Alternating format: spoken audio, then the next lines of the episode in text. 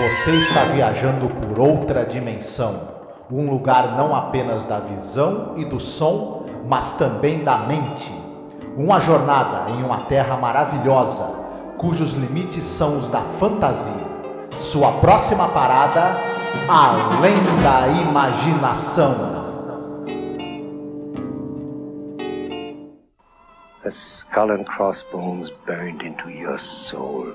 I was a soldier, Becker. No, Captain, you were a sadist. You were a monster who derived pleasure from giving pain. Listen to me, Becker. There's no more war. That's all in the past. There are no more camps. It's ridiculous. It's utterly ridiculous to dwell on these things. You did as you thought best, and I. I functioned as I was told. Is this noise? Strange that it should disturb you so it never used to, Captain. When your victims screamed, you weren't so sensitive, but now they're not screaming. No, they're reacting. They just heard you offer the apology for all the monsters of our times. We did as we were told. We functioned as ordered. We merely carried out directives from our superiors. Familiar, is it, Captain? It was the Nazi theme music at Nuremberg, the new lyrics to the Götterdämmerung, the plaintive litany of the master race as it lay dying.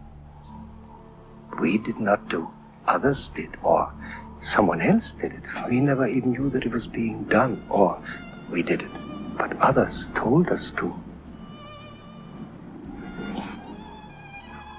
Captain Lutze, 10 million human beings were tortured to death in camps like this. Men, women, children, infants, tired old men. Olá, ouvinte! Seja bem-vindo a mais um episódio sobre a série clássica Além da Imaginação. Eu sou Angélica. E eu sou Marcos. E hoje nós iremos falar sobre o episódio número 74 da série no geral, episódio número 9 da terceira temporada, o episódio Death's Head Revisited. É, como é que ficaria uma tradução livre desse título? Então, é, o, é, um pouco complicado traduzir isso daí, porque Death's Head é o nome que se dava à caveira com ossos cruzados que os nazistas usavam é, como Os insígnia. oficiais, né? Os oficiais usavam no, no- E aí não tem uma tradução exata. É, é, Death's Head é a cabeça da morte, né? O, o que encabeça a morte. É como Então- se fosse uma espécie de reencontro a- aos cabeças de caveira, né? Cabeças de morte, né? Eu não sei É, como é que é, saiu o título exatamente. aqui em, em português, Revi- né? re- revisitando os, os- os as caveiras com ossos cruzados, seria. Reencontrando as caveiras com ossos cruzados. Seria Isso. algo assim. Exatamente, que é uma Melhor. menção a esse a esse cap que eles usavam, né? É, reencontrando as insígnias da morte. Porque Death Ótimo. Head seria algo como insígnia da morte. Hum, sim.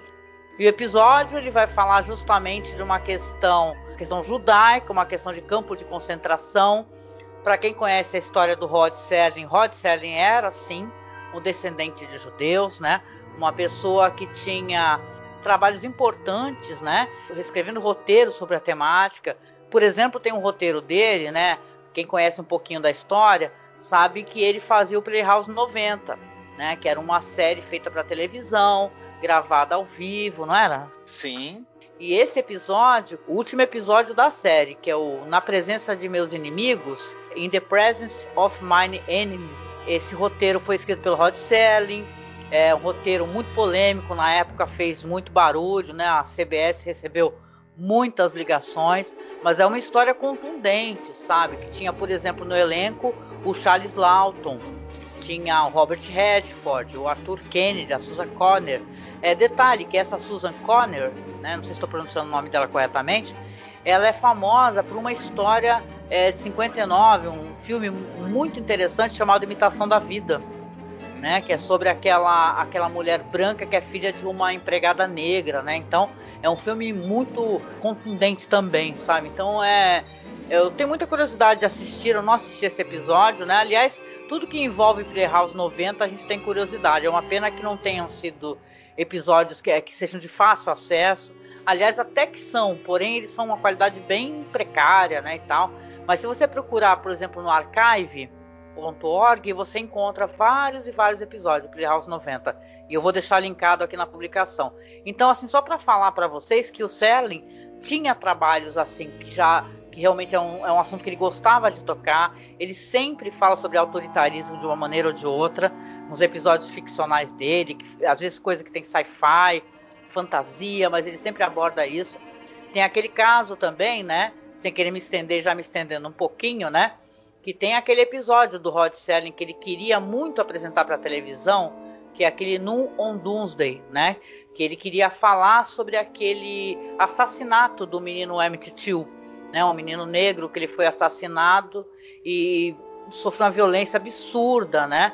E depois as, os caras que os caras que mataram ele ainda por cima é, saíram livres, né? Então o moleque foi torturado, morto. Então é uma história tenebrosa e o Selin tinha uma verdadeira é, fúria em relação a essa questão. Ele queria muito colocar isso nos roteiros dele, só que ele não conseguiu de jeito nenhum, né?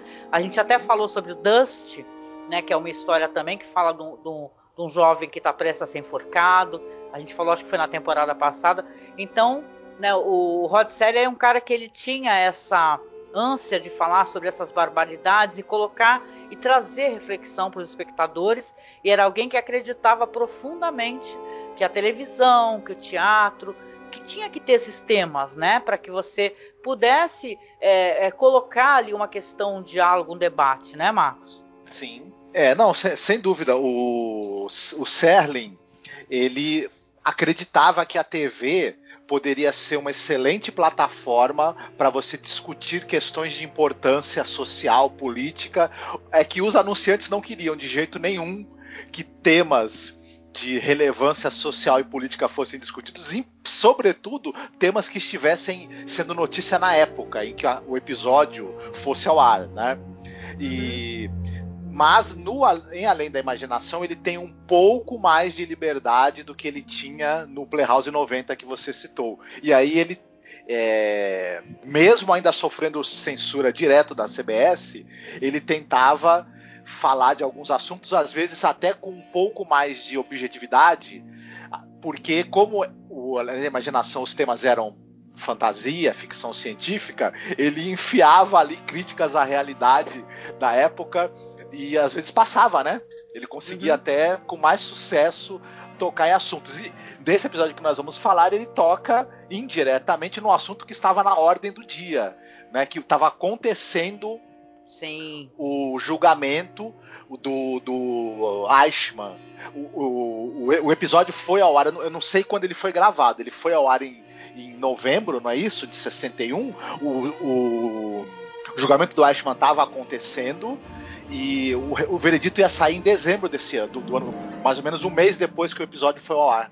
Sim, é o que estava na, na, na, boca das pessoas, né? Era um acontecimento, né? O Eichmann foi preso na Argentina, né? Porque a Argentina é guarida a muitos criminosos nazistas e é muito triste a gente falar isso, inclusive com, com o patrocínio da Igreja Católica, Cruz Vermelha. Então, é, esses caras, muitos deles conseguiram fugir é, de acordo, por exemplo, com o governo argentino da época, sabe? Que não extraditava. Então, uma história, para quem é, se interessa, até depois eu vou, é, vou comentar sobre um filme que também fala sobre essa questão. Mas eu queria trazer aqui, voltando para o episódio, rapidamente, que esse é um episódio dirigido pelo Don Medford. Ele tem alguns episódios memoráveis ali na imaginação, como por exemplo The Passage for Trumpet, que a gente já uhum. comentou com o Jack Klugman, o The Man the Bottle, que é que é meio assim um episódio um pouco de humor, né? Mas também vai ter a questão nazi no episódio. Certo.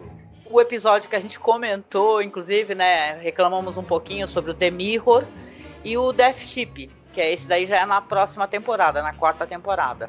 É um dos o... meus episódios da, preferidos da série Death Ship, mas falaremos dele no futuro é, próximo. No futuro próximo. E o episódio aqui também, o Death's Head Revisited, ele foi adaptado para uma história em quadrinhos, sabe? Escrita pelo Mark Knisse com a arte do Chris Lee, né? E ele fez é, parte de uma série é, que foi desenvolvida. Tinha alguns episódios de Alien Imaginação E claro, também a gente sempre comenta, é bom comentar que o episódio também virou um drama de rádio, né? Esse daí estrelado pelo H.M. Wynant. Mas uma coisa legal da gente comentar é que o Selling, pro Selling, esse era um dos episódios favoritos dele, sabe? De todo o coração. E você entende por que assistindo o episódio. Então ele até. É que a gente não tem isso aqui nos nossos. É, dificilmente, né? Você tem no encerramento, sempre tem o Selling falando sobre o próximo episódio, né? E ele fala o seguinte: ele vai comentar sobre o episódio. Nós não fizemos a sinopse ainda, mas no episódio anterior do Selling, que no, no caso seria o final do It's a Good Life, né? Ele fala o seguinte, apresentando esse. Este é o saguão de uma pousada em uma pequena cidade na Bavária. E na próxima semana entraremos nele com um ex-oficial da SS. É a primeira parada no seu caminho de volta para reviver o horror que foi a Alemanha nazista. Aí ele fala assim: o nosso sentimento aqui é que esse é o drama mais forte e comovente que nós já apresentamos. Eu espero muito que você esteja por perto para fazer o seu julgamento. Então ele fala sobre o episódio de maneira emocionada e para ele esse é um dos, é, por mais que eu sei que talvez não entre algumas listas das pessoas, esse é um dos mais queridos, favoritos importantes para o Sérgio. Uhum. Sim, ele é interessante. Ele é um episódio que, como a gente até já tinha comentado, como o julgamento do Ashman estava acontecendo, não tinha sido proferido o veredito ainda, ele é obviamente um episódio que ele tinha uma força gigantesca de comentário social naquele momento. Ele continua um episódio poderosíssimo. As críticas que esse episódio recebe de algumas pessoas, e, e algumas delas eu vou concordar, é que pô, existem várias facilitações de roteiro para que aconteça o que o Selling quer nessa história. Que nós vamos chegar nisso quando a gente falar da sinopse. Então ele, ele usa uma série de facilitações para que as coisas aconteçam do jeito que ele quer.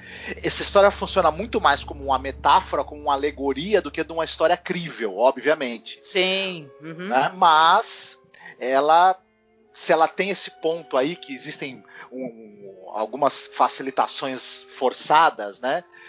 Por outro lado, alguns dos diálogos mais impactantes e mais uhum. perfeitos que o Selling já escreveu estão nesse episódio também. Sim, sim. É bem o que você falou, é uma alegoria, na verdade, para poder tocar sobre alguns assuntos do que estava acontecendo naquele momento, né? Porque se uhum. você se intera, você assiste alguma coisa, você lê sobre o julgamento do Eichmann, você vai ver que essas pessoas, não somente o Eichmann, ficavam falando que eles obedeciam ordens, que eles não tinham culpa e tal, que eles, é, eles tinham que fazer o trabalho deles, que era apenas um trabalho. Então vai ser isso que vai ser comentado também no episódio, né? É, vamos falar um pouquinho também, porque isso é muito interessante, sobre o elenco. Vai aparecer bastante o Oscar Bereg Jr. e o Joseph Skildkraut, porque o Oscar Bereg Jr. faz o Capitão Lutz, né? Que é o Sr. Schmidt. E o Joseph Skildkraut faz o Alfred Becker, que a gente vai falar um pouco mais sobre o personagem dele, né?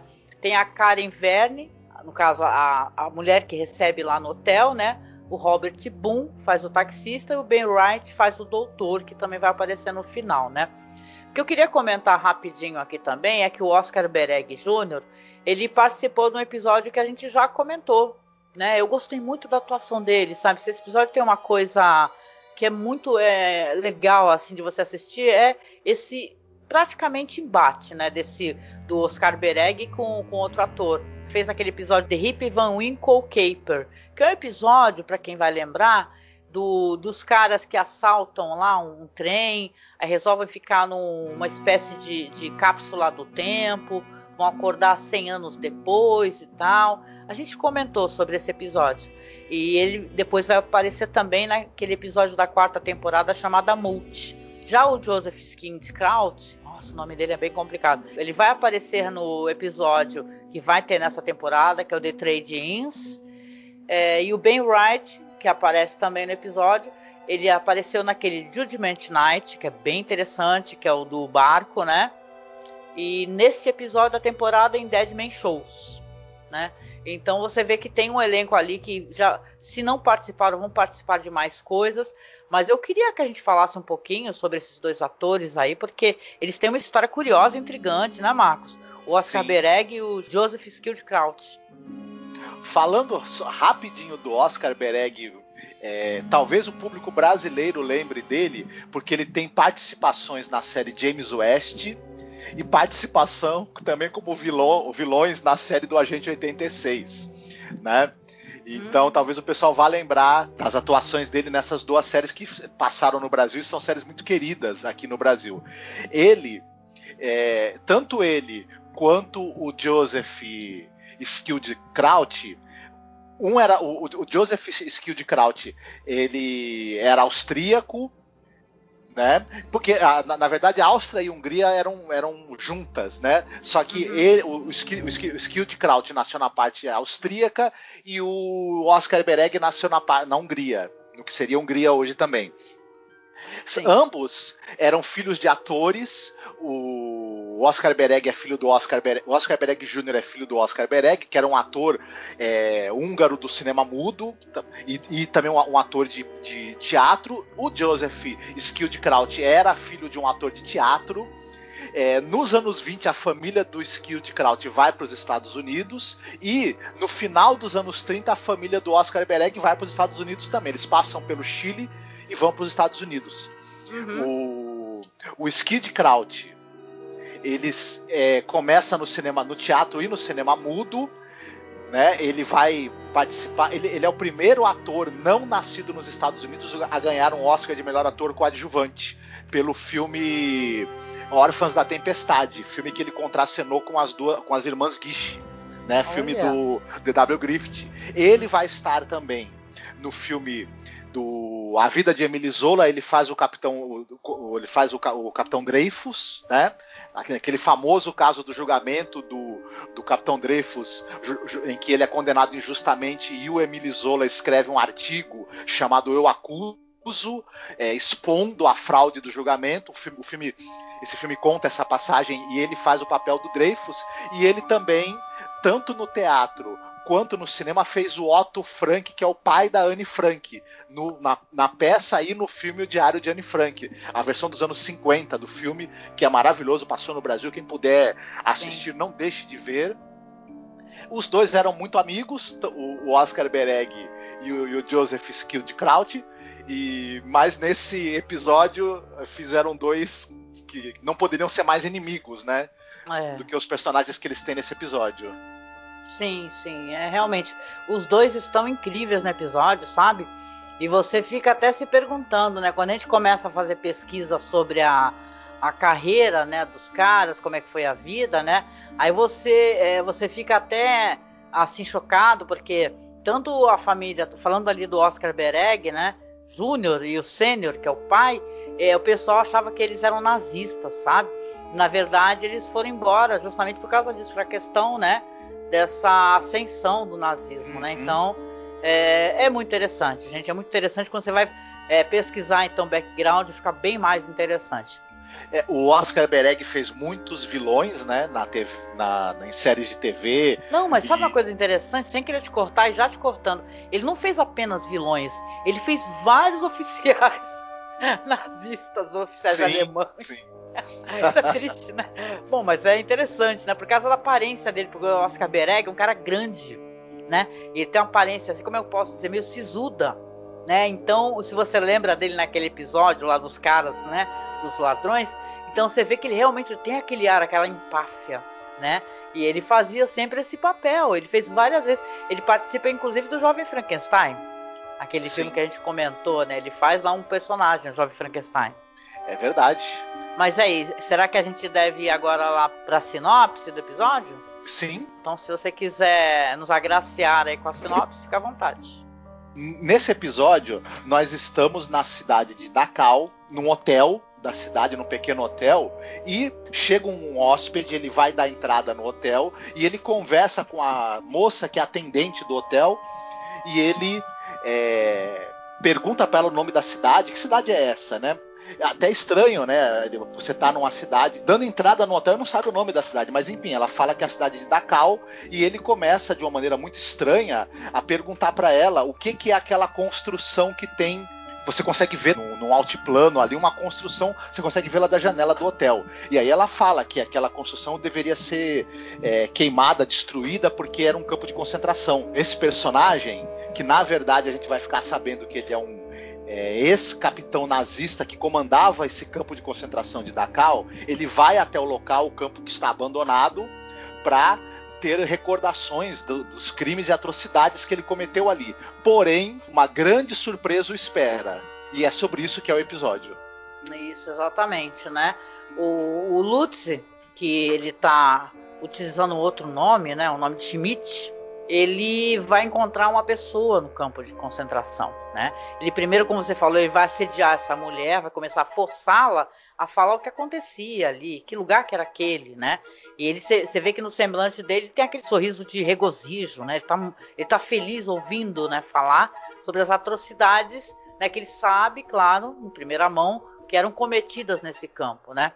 O, interessante nesse episódio, na minha opinião, que você não comentou, mas ele vai encontrar o Alfred Becker.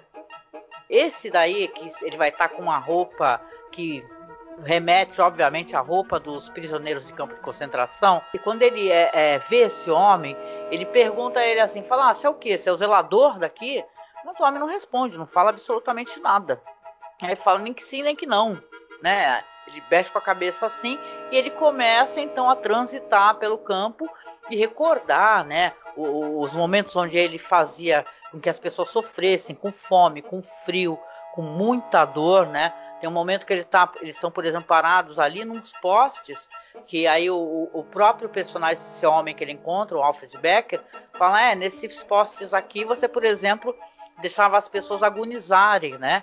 Presas aqui, né? Você jogava é, vinagre na boca das pessoas para que sua língua inchasse, elas não conseguissem respirar, não conseguissem engolir.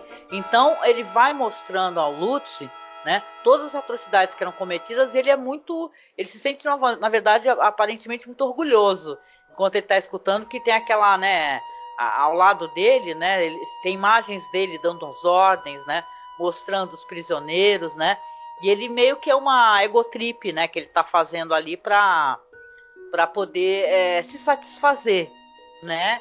É um escárnio, né? Você vê alguém que cometeu essas atrocidades né, que está sendo ali deparado com os locais onde essas atrocidades aconteceram. E, na verdade, a pessoa está muito feliz ali, né? É, ele é meio que, não sei se tu concorda, Marcos, ele é meio uma caricatura, né, uhum. né? Esse personagem. E eu, te, eu tenho muitos elogios ao, ao episódio, né? Mas uma das coisas que com toda certeza eu eu não consigo é, elogiar essa forma meio caricatural como ele ele é mostrado para o espectador, porque a gente sabe que essas pessoas, né, que os, a, as pessoas chamam de monstro, né, que é uma afirmação até inclusive incorreta, porque são humanos, né? Tá aí o, o julgamento do Ackerman para, né, e a escrita da Hannah Arendt, né, para falar que na verdade são seres humanos e às vezes até uns seres humanos absolutamente incompetentes, né?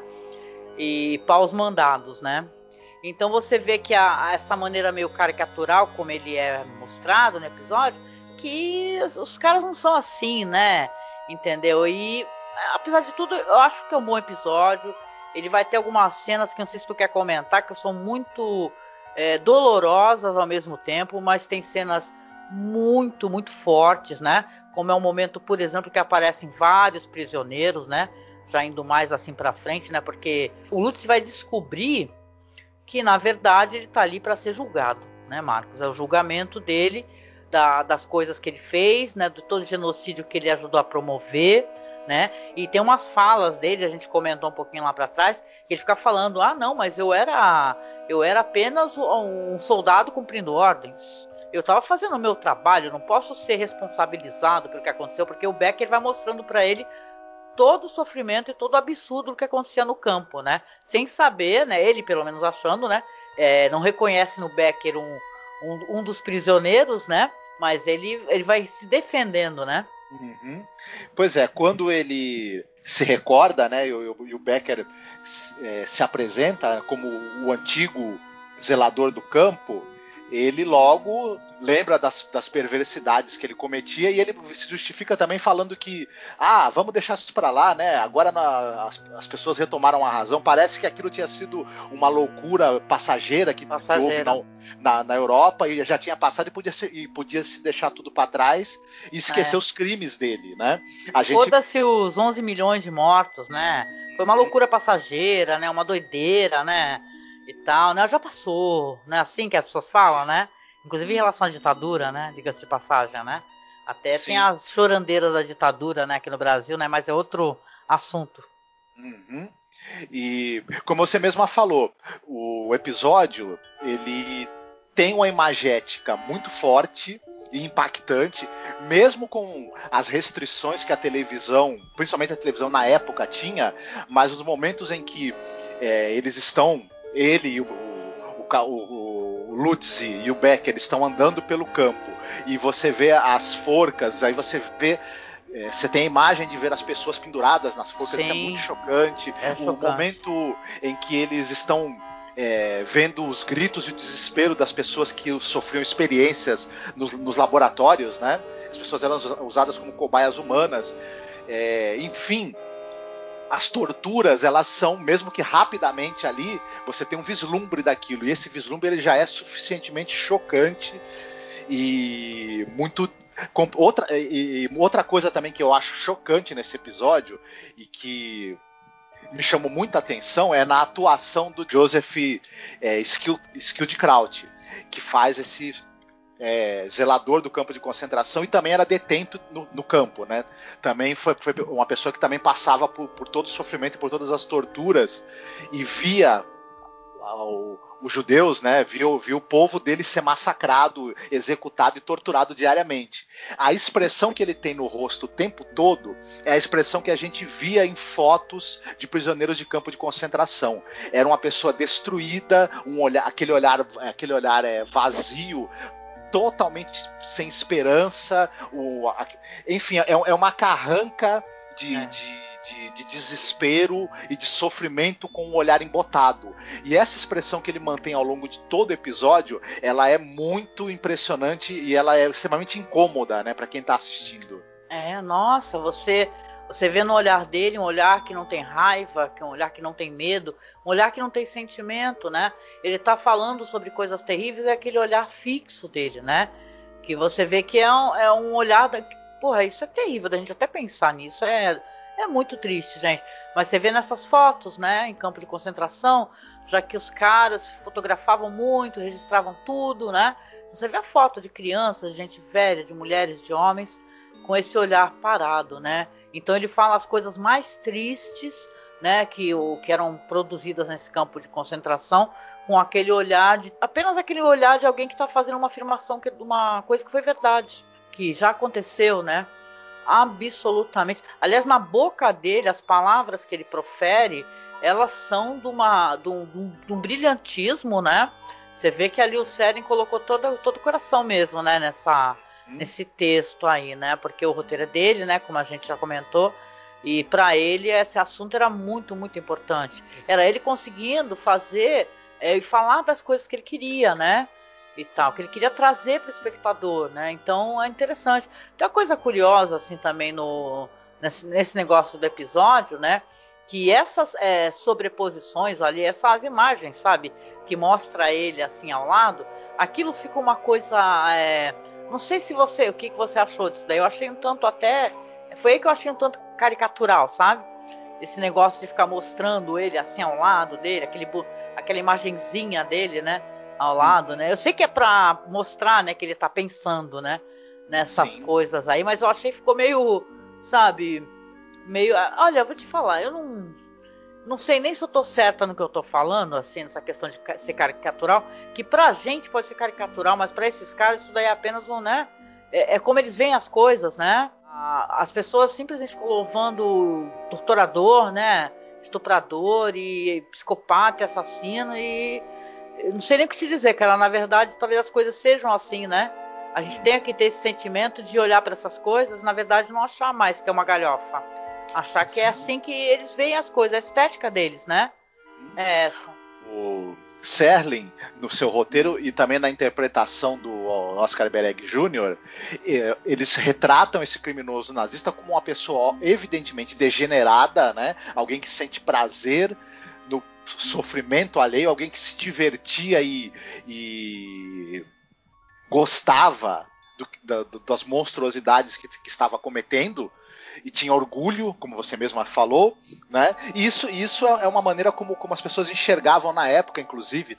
Estava tendo julgamento dos criminosos nazistas, enfim. Como as pessoas meio que enxergavam essas pessoas como monstros. Depois, com o passar do tempo, você tem a, tem a questão do livro da reportagem que a Hannah Arendt faz sobre o, sobre o Eichmann e o, e, o, e o, ensaio que ela escreve sobre a banalidade do mal, a gente uhum. vai ter uma outra visão desse tipo de coisa. Na verdade, esses caras eram homens medíocres que estavam é, servindo a, a um Estado na verdade, né, um poder totalitário que ele, que, que era criminoso e transformava a violência no meio cotidiano comum é, normalizava essas monstruosidades. Então esses caras chegavam ao ponto de alguns deles realmente achar que estavam meramente cumprindo ordens e que aquilo tinha virado o cotidiano normal de um servidor ali do, daquele estado que era um estado criminoso, que tornou o crime, a monstruosidade, o assassinato e o genocídio política de estado.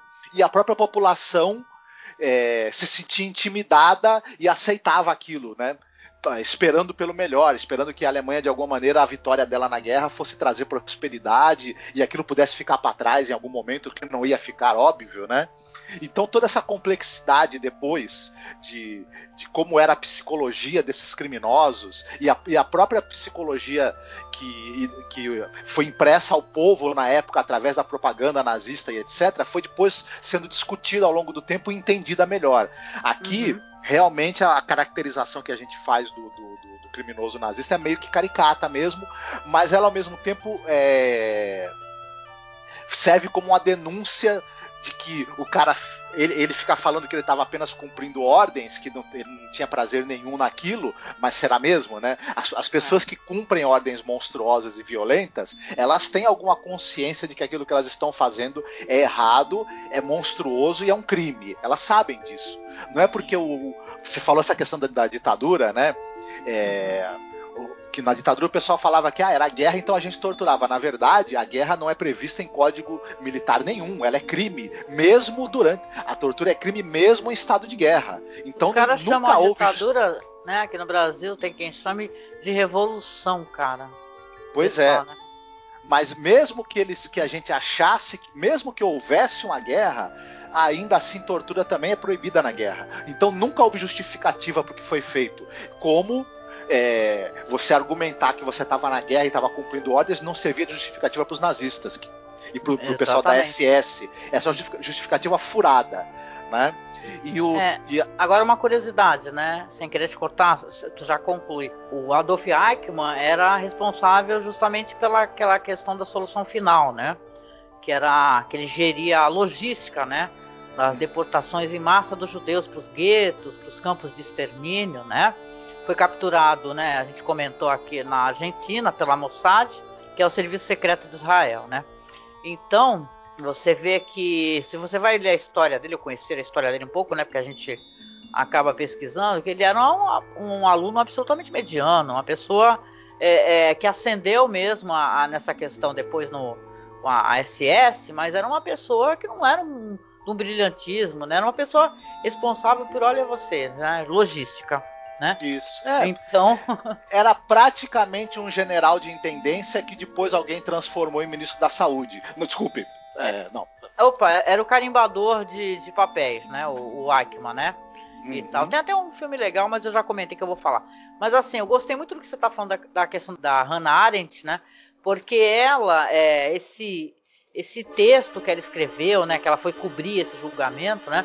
Ela recebeu muita crítica, né, Marcos? Ela, o pessoal não gostou, o pessoal queria que ele fosse visto como um monstro, como uma pessoa não humana. Não, e ela muito pelo contrário, ela falou assim: não, não, não, não, ele é humano sim. E ainda é um humano insignificante. Hum. É, pau mandado, um cara que obedece ordem. Se você vai ver, a gente tá falando a questão do holocausto, né, é, dessa época da Segunda Guerra Mundial e tal. Mas em várias e várias questões do holocausto, em vários países, tiveram vários holocaustos, né, gente? E, e sempre tem os paus mandados, E eles são muito, muito perigosos, né? Que são os que não vão questionar e vão fazer tudo que o chefe mandar. E o que, que o chefe está mandando fazer nesse momento? Nada, entendeu? O chefe está mandando o quê? Mentir, né? Então é uma questão assim muito interessante para a gente olhar sobre a perspectiva atual, inclusive, né?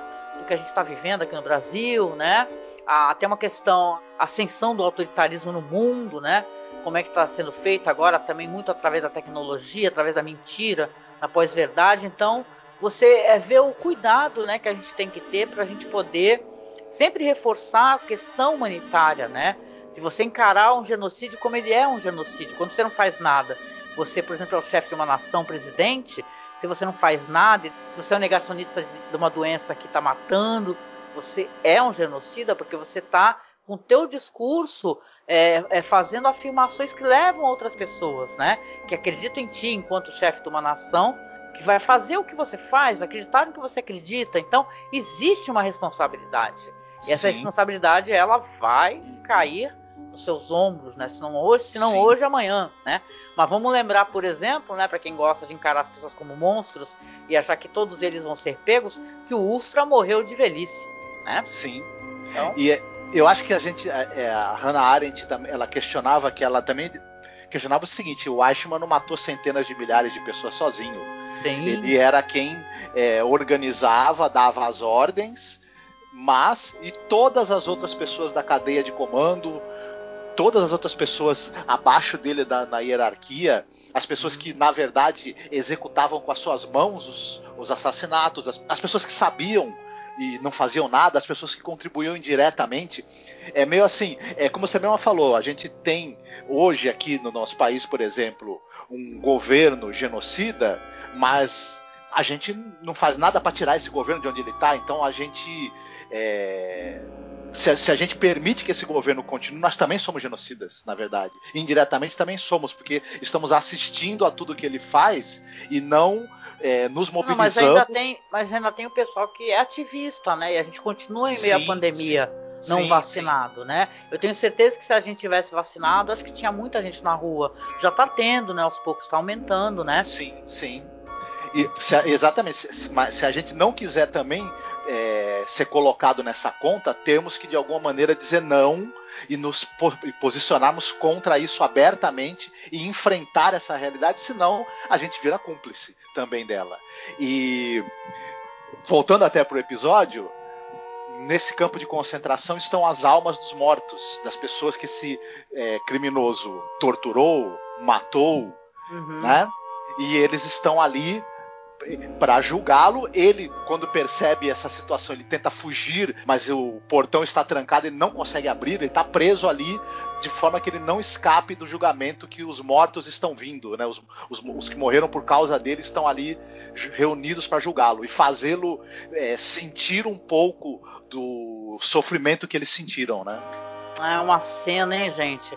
Essa cena, né? Eu gosto muito disso, eu já elogiei essa espécie de escolha de cast em vários episódios, assim, vários, né, até em filmes, a, a face deles, né?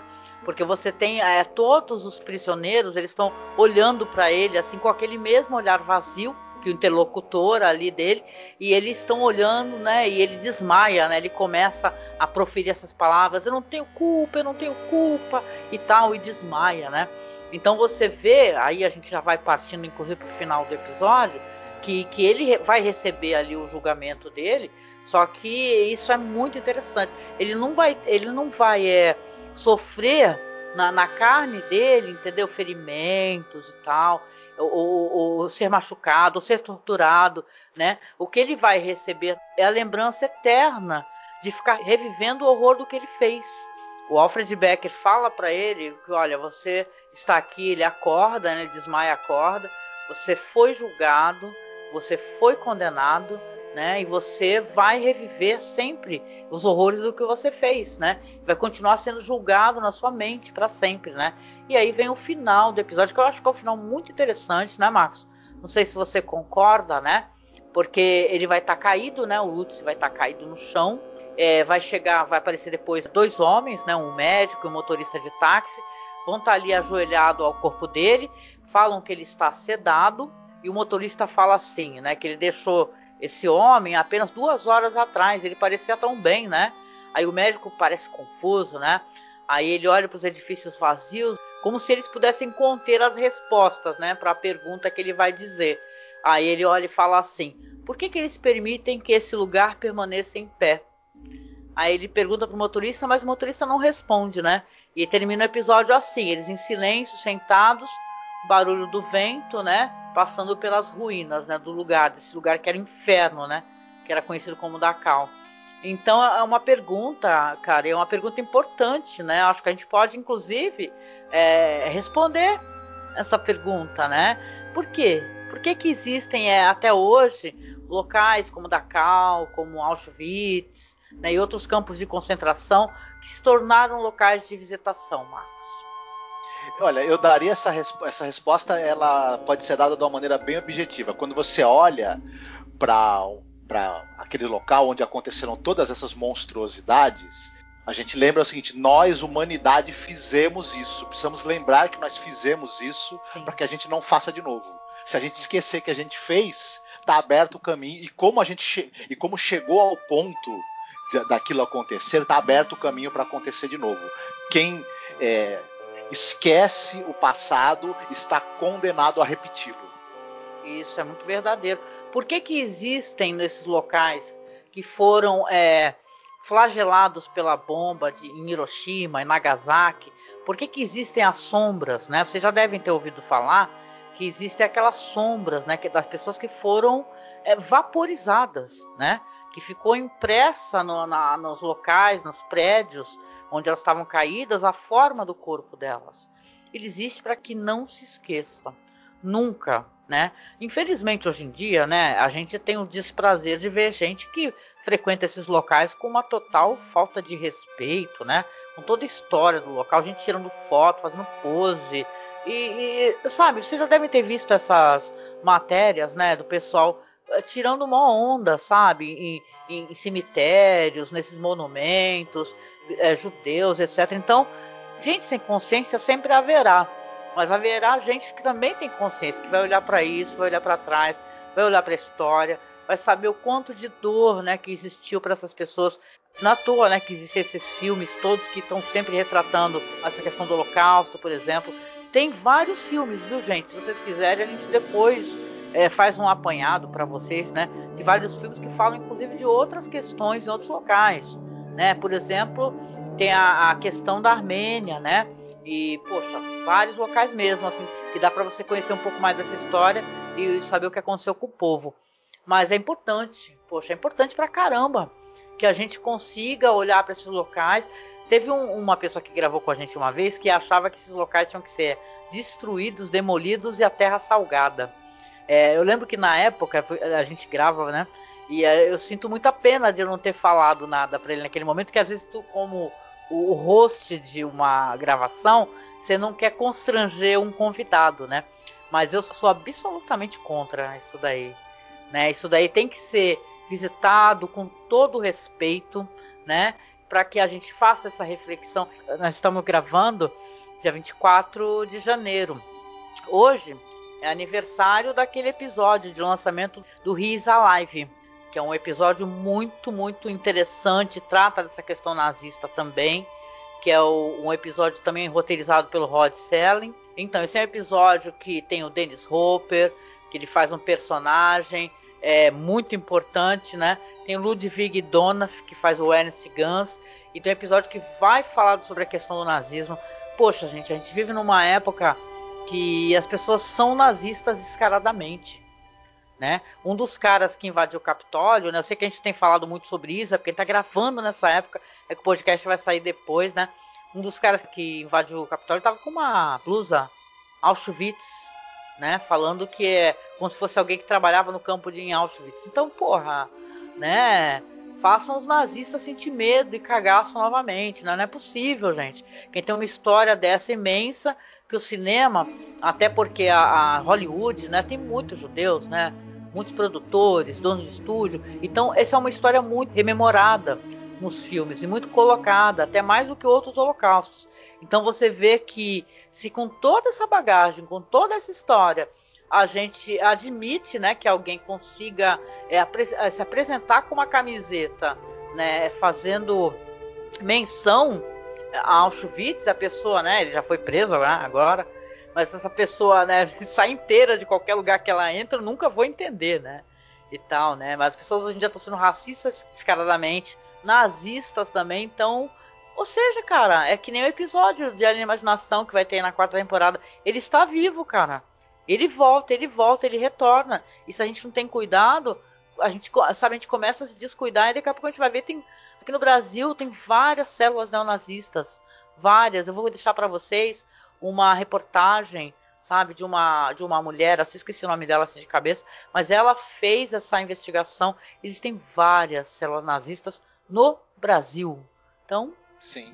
Tem uma funcionando é, dentro do, do, do, Palácio do Planalto, em Brasília, uma, um tal de escritório do ódio, né?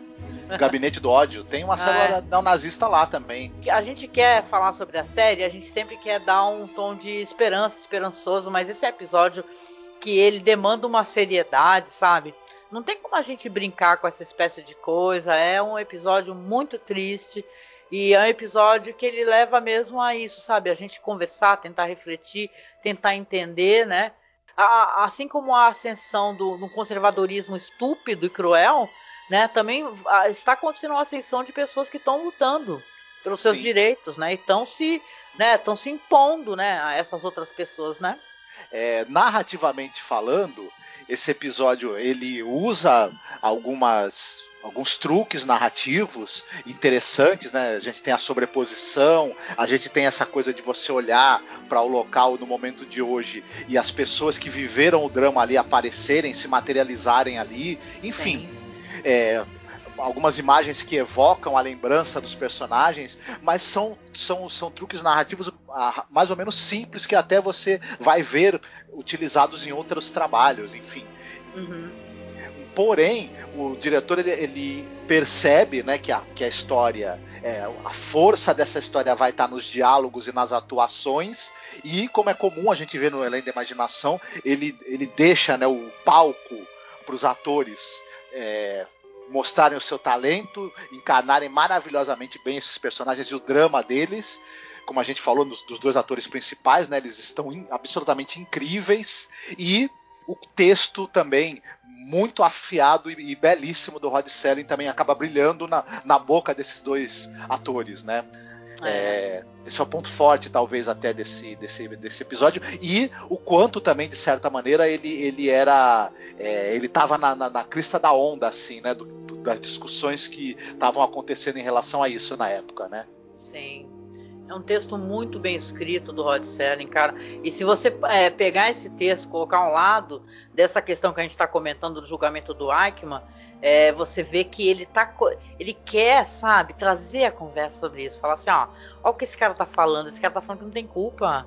Como assim, entendeu? Como é que você vendo que tá uh, juntando pilhas e pilhas de copos, gente indo pra câmera de guarda, como assim você não tem culpa? Sem culpa. A gente tem que fazer frente a esses, esses movimentos, entendeu? Tem que fazer alguma coisa, a gente não pode ficar inerte, né? De nação já basta do, do governante aí, né? Dessa praga dos infernos aí, que é o presidente do Brasil, né? Então, a gente precisa, a gente precisa né, fazer alguma coisa, a gente precisa sempre recordar essa questão, né? Pois é, o episódio ficou um pouco longo, mas a gente vai aqui para aquela pergunta de sempre. E aí, Marcos, ponto alto e ponto baixo do episódio? O, para mim, o, o, ponto alto é o, são os diálogos, as falas e as atuações. O ponto baixo, como a gente comentou, são algumas facilitações ali narrativas e algumas coisas pouco verossímeis que os personagens, principalmente o, o personagem do nazista do do Lutz, do Lutz, né? Lutz acaba fazendo, né? É. Eu concordo contigo. Eu acho que o episódio tem uma beleza dramática muito forte, né? Com essas imagens que são projetadas pra gente no momento que ele aponta pro poste, né? Aquela imagem tá impressa na minha mente, né? Que ele aponta e você vê os postes e você vê as pessoas penduradas, né? Então é, é, forte aquilo, é uma coisa pesada, né? As faces de cada prisioneiro ali, né?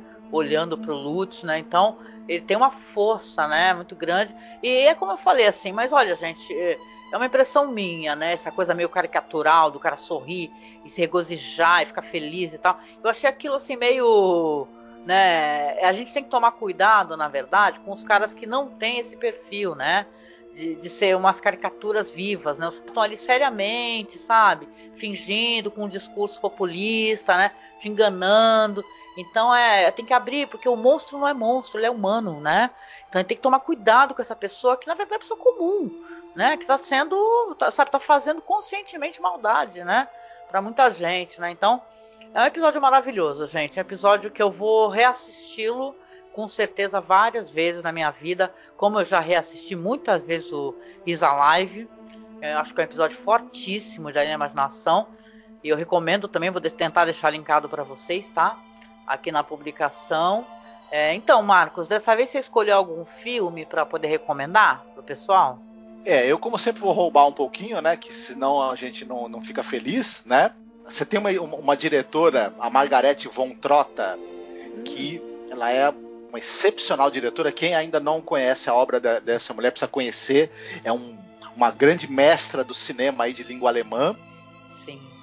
E ela tem um, um trabalho muito focado na, na, em personagens femininas, na vida de mulheres importantes. Ela tem uma trilogia que fala sobre é, essa questão do, do, do, do, final da República de Weimar, fala sobre questões relacionadas com o nazismo. São três filmes: é o Rosa Luxemburgo, é, Rua das Rosas e Hannah Arendt. E eu, eu vou recomendar justamente esse filme, que é o filme de 2012 que ele fala sobre a vida da Hannah Arendt, da grande é, filósofa e cientista política, talvez a maior aí do, do, do da, da, segunda metade do século XX uma figura importantíssima do ponto de vista intelectual, moral, enfim. Alguém, alguém para se conhecer a obra. Aqui, como a gente já falou, que, que fez a reportagem, co cobriu como é, professora e repórter convidada o julgamento do Eichmann, escreveu o, o livro Eichmann em Jerusalém escreveu os, os, os, textos sobre o conceito da banalidade do mal, que é um conceito importantíssimo e que está muito é, em voga hoje em dia, porque a gente está vendo ela funcionar no nosso dia a dia, infelizmente. Né? A Hannah Arendt ela, ela é vivida pela atriz Bárbara Sukova. Essa, essa atriz ela é um monstro. É maravilhosa. Né? uma excepcional atriz. O, é, o, trabalho dela precisa ser muito comentado e muito conhecido, porque é um, é um, trabalho maravilhoso. Elas fizeram vários filmes juntas, a Margarete Von Trotta e a Bárbara Sukova. Então, quem puder, não deixe de assistir, porque é um filme excepcional sobre uma, uma, uma, uma figura que é a Hannah Arendt absolutamente vital no pensamento contemporâneo, né? Então não deixem de assistir. E vou, vou recomendar também que as pessoas a, leiam o livro que a Hannah Arendt publicou em 63, que é o Eichmann em Jerusalém. O livro tem tradução em português, está editado no Brasil. Se não me engano, ele está em catálogo. Se não estiver, a pessoa encontra fácil ele usado. É uma leitura muito importante. Então, quem puder, não deixe de ler. Ai, muito legal, muito bom mesmo. Eu gosto muito da Margaret von Trotta, né? Os filmes dela realmente são maravilhosos, né? Pois é, eu vou na minha recomendação roubar bastante também, porque eu acho que tem um monte de filmes para a gente recomendar, mas eu vou pegar pelo menos tem um mais é, conhecido, né, que as pessoas com certeza uma boa parte aqui do, dos ouvintes já assistiram, que é a lista de Schindler, né, de 93, que vai contar a história do Oscar Schindler, né, que ele era um cara simpatizante nazista, ele utilizava a mão de obra barata, né, dos judeus para lucrar né, durante a guerra. Depois, com o tempo, ele foi é, mudando né, a, a, percepção dele dessa questão toda, acabou ajudando a salvar várias pessoas. Né? É um filme muito emocionante, muito bonito.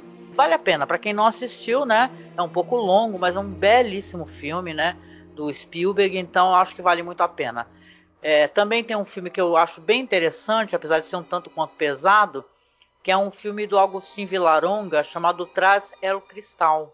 Esse filme aí, ele é um thriller psicológico, né, de 86. E é o primeiro filme do Agostinho Vilaronga.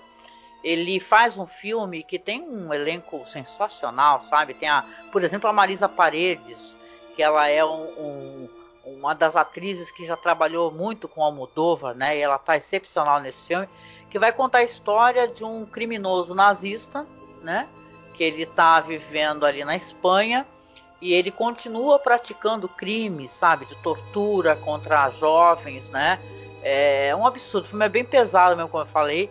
E ele vai ter assim uma, uma reviravolta, porque esse cara, isso não é um spoiler que estrague. Ele vai sofrer um acidente e ele vai ficar é, é, paraplégico e vivendo ali num pulmão né, de oxigênio, pulmão de aço, né? Uma estrutura enorme, barulhenta, que ela no filme tem os momentos que esse barulho está cada vez mais alto, né? Isso também traz para a gente uma, uma, uma, ansiedade, sabe? E ele consegue, né, continuar é, trazendo a maldade e a crueldade, porque ele vai começar a, a ajudar um, um, jovem, que também foi o jovem que foi torturado por ele, o jovem se torna uma secla dele. Continua, então, através das mãos desse jovem, a torturar mais vítimas, né? Então, essa história vai ter, assim, um, um desenvolvimento, assim, de extrema crueldade, sabe? É uma coisa muito proposital. Ele coloca isso daí para mostrar que, na verdade, quando você não é, pune né, as pessoas que não pagam pelos seus crimes, conseguem fugir, conseguem se refugiar, elas acabam, na verdade, continuando a fazer o que elas estavam fazendo, né? O, o Eichmann mesmo, né? Ele, apesar de estar escondido na, na Argentina, ele tinha lá apoio de outros simpatizantes nazistas e tal, e continuava com o mesmo discurso e tinha uma célula lá, né? De apoio, né? Lamentando o fato de Hitler não ter conseguido fazer o que ele fez. Então é, é uma história bem interessante. Eu lembro que eu comentei sobre esse esse filme num podcast que a gente gravou falando sobre terror espanhol, né? Que foi o nosso especial de Halloween naquele ano. Eu estou muito bem acompanhada falando sobre esse filme e outros filmes interessantes com os amigos, tá? Para quem quiser dar uma acessada. Né? Por fim, eu tenho um filme também que eu achei interessante, que é um filme de 2018, dirigido pelo Chris Weitz, que é chamado Operation Finale. Ele é um drama, né? Que ele é estrelado pelo Oscar Isaac tem o Ben Kingsley, isso é interessante porque eu falei da lista de Schindler, né? E aqui neste filme o Ben Kingsley vai fazer eh, o Eichmann, né? Ele vai fazer esse papel do, do cara que é justamente contando toda essa história de como é que os oficiais israelenses do, da Mossad capturaram ele, entendeu? Então como é que foi toda aquela trama, na verdade, a Mossad já tinha recebido informações sobre o Eichmann, só que eles não estavam acreditando, né? Afinal, os criminosos nazistas eram procurados, né? Pelo mundo todo, né? Então você vai ter ali eles descobrindo, né? Como é que foi, é, onde é que esse cara estava, a vida que ele vivia, né? Então é um filme bem interessante. Eu acho que ele vale a pena também. Tá? Vou tentar deixar o trailer para vocês aí, para vocês assistirem, tá? Um filme muito interessante sobre a prisão dele como é que foi essa operação. E Marcos, e aí, você escolheu alguma música para terminar o episódio? Sim, uma música da Ofra Rasa, que foi aquela grande é, cantora israelense falecida em 2000, e é uma música que ela fala sobre os trens que transportavam os prisioneiros judeus para os campos de concentração. A música chama Trains of No Return. Nossa, eu não, não, escutei essa música ainda. Mas eu adoro Ofra Rasa, gente. Ela, ela faleceu jovem, né, e tal, e tem músicas tão maravilhosas, tão bonitas, né? Então eu tenho certeza que deve ser linda essa música também. É muito bonita mesmo, vale muito a pena ouvir. Ah, legal. Eu quero agradecer pela companhia, vocês permitirem que a gente lhes acompanhe aqui nessa maratona sobre a linha imaginação. Deixa aí nos comentários as suas impressões, o que, que vocês acharam do episódio, filmes que vocês gostam sobre o tema. Ah, vamos fazer essa troca aqui nos comentários do site, no YouTube ou lá no nosso grupo, tá? Que a gente tem o um grupo lá no Facebook que é o Fãs de Além da Imaginação. Acesse também a nossa página no Facebook, que a gente tem agora, tem o Masmorracine, né? Que é arroba Masmorracine no Facebook. E agora tem uma página também sobre The Twilight Zone Behind Scenes, que a gente está publicando fotinha, é, tem documentário, então a gente está tentando aumentar o conteúdo aí para o pessoal que gosta da série, né? E é sempre interessante ver fotos de bastidores, né, Marcos? É Sim. uma coisa legal, né? Você tem foto de bastidor, por exemplo, do Long Distance Call, que são fotos do, do menininho brincando, né? E tal, e aquela senhora maravilhosa também, que é a vovó dele, né? Tem várias curiosidades, umas fotos com é, com um plano legal, interessante, você pega é, como é que era todo o cenário de fundo. Então recomendo, tá? Acessem lá a nossa página, tá? Que é Masmorra Cine. E também tem agora The Twilight Zone Behind Scenes. Não, é falar pro pessoal não deixar de conferir é, esse material que você está falando, porque a gente já falou tantas vezes aqui do quanto a produção do, da série Twilight Zone ela era bem cuidada. E uhum. aí você poder ver essas cenas de bastidores é muito bacana, sabe? Você tem uma ideia mesmo da produção que havia por trás, do encontro dos, atores, atrizes, produtores, equipe técnica dos episódios, enfim é bem, é bem bacana de, de, de, se ver. Como eram cenários, né? Porque você tem ali. As, algumas fotos revelam ali como é que na verdade era, era o cenário que foi usado. É. Muito legal, viu? Muito legal mesmo. Sim. Nossa, que eu tenho umas fotos do Serling que eu ainda não coloquei, mas você vê o Serling no meio de tanta gente, tanta coisa, tanta tralha que você fica impressionado, entendeu? Quando você vai ver aquelas aparições do Serling nos episódios, né? Aí você vê o que alguém fotografou, como tava o negócio. É impressionante, cara, é muito legal, tá? Então acessem lá.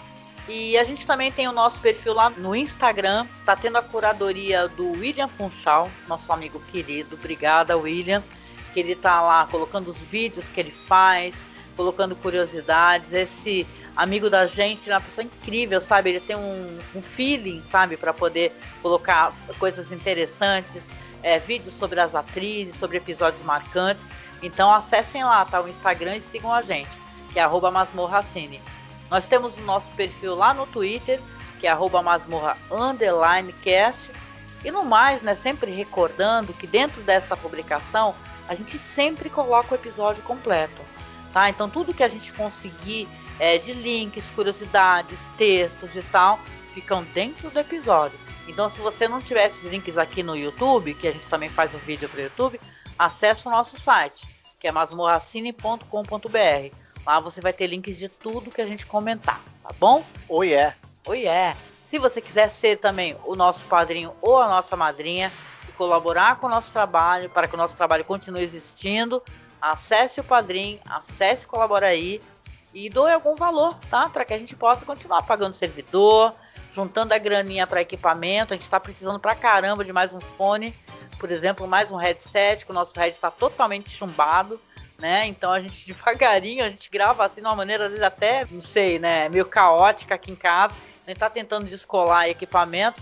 Ajude a gente, tá? Seja o nosso padrinho, nossa madrinha, colabore conosco. E a gente deixa aqui um beijo para vocês, viu?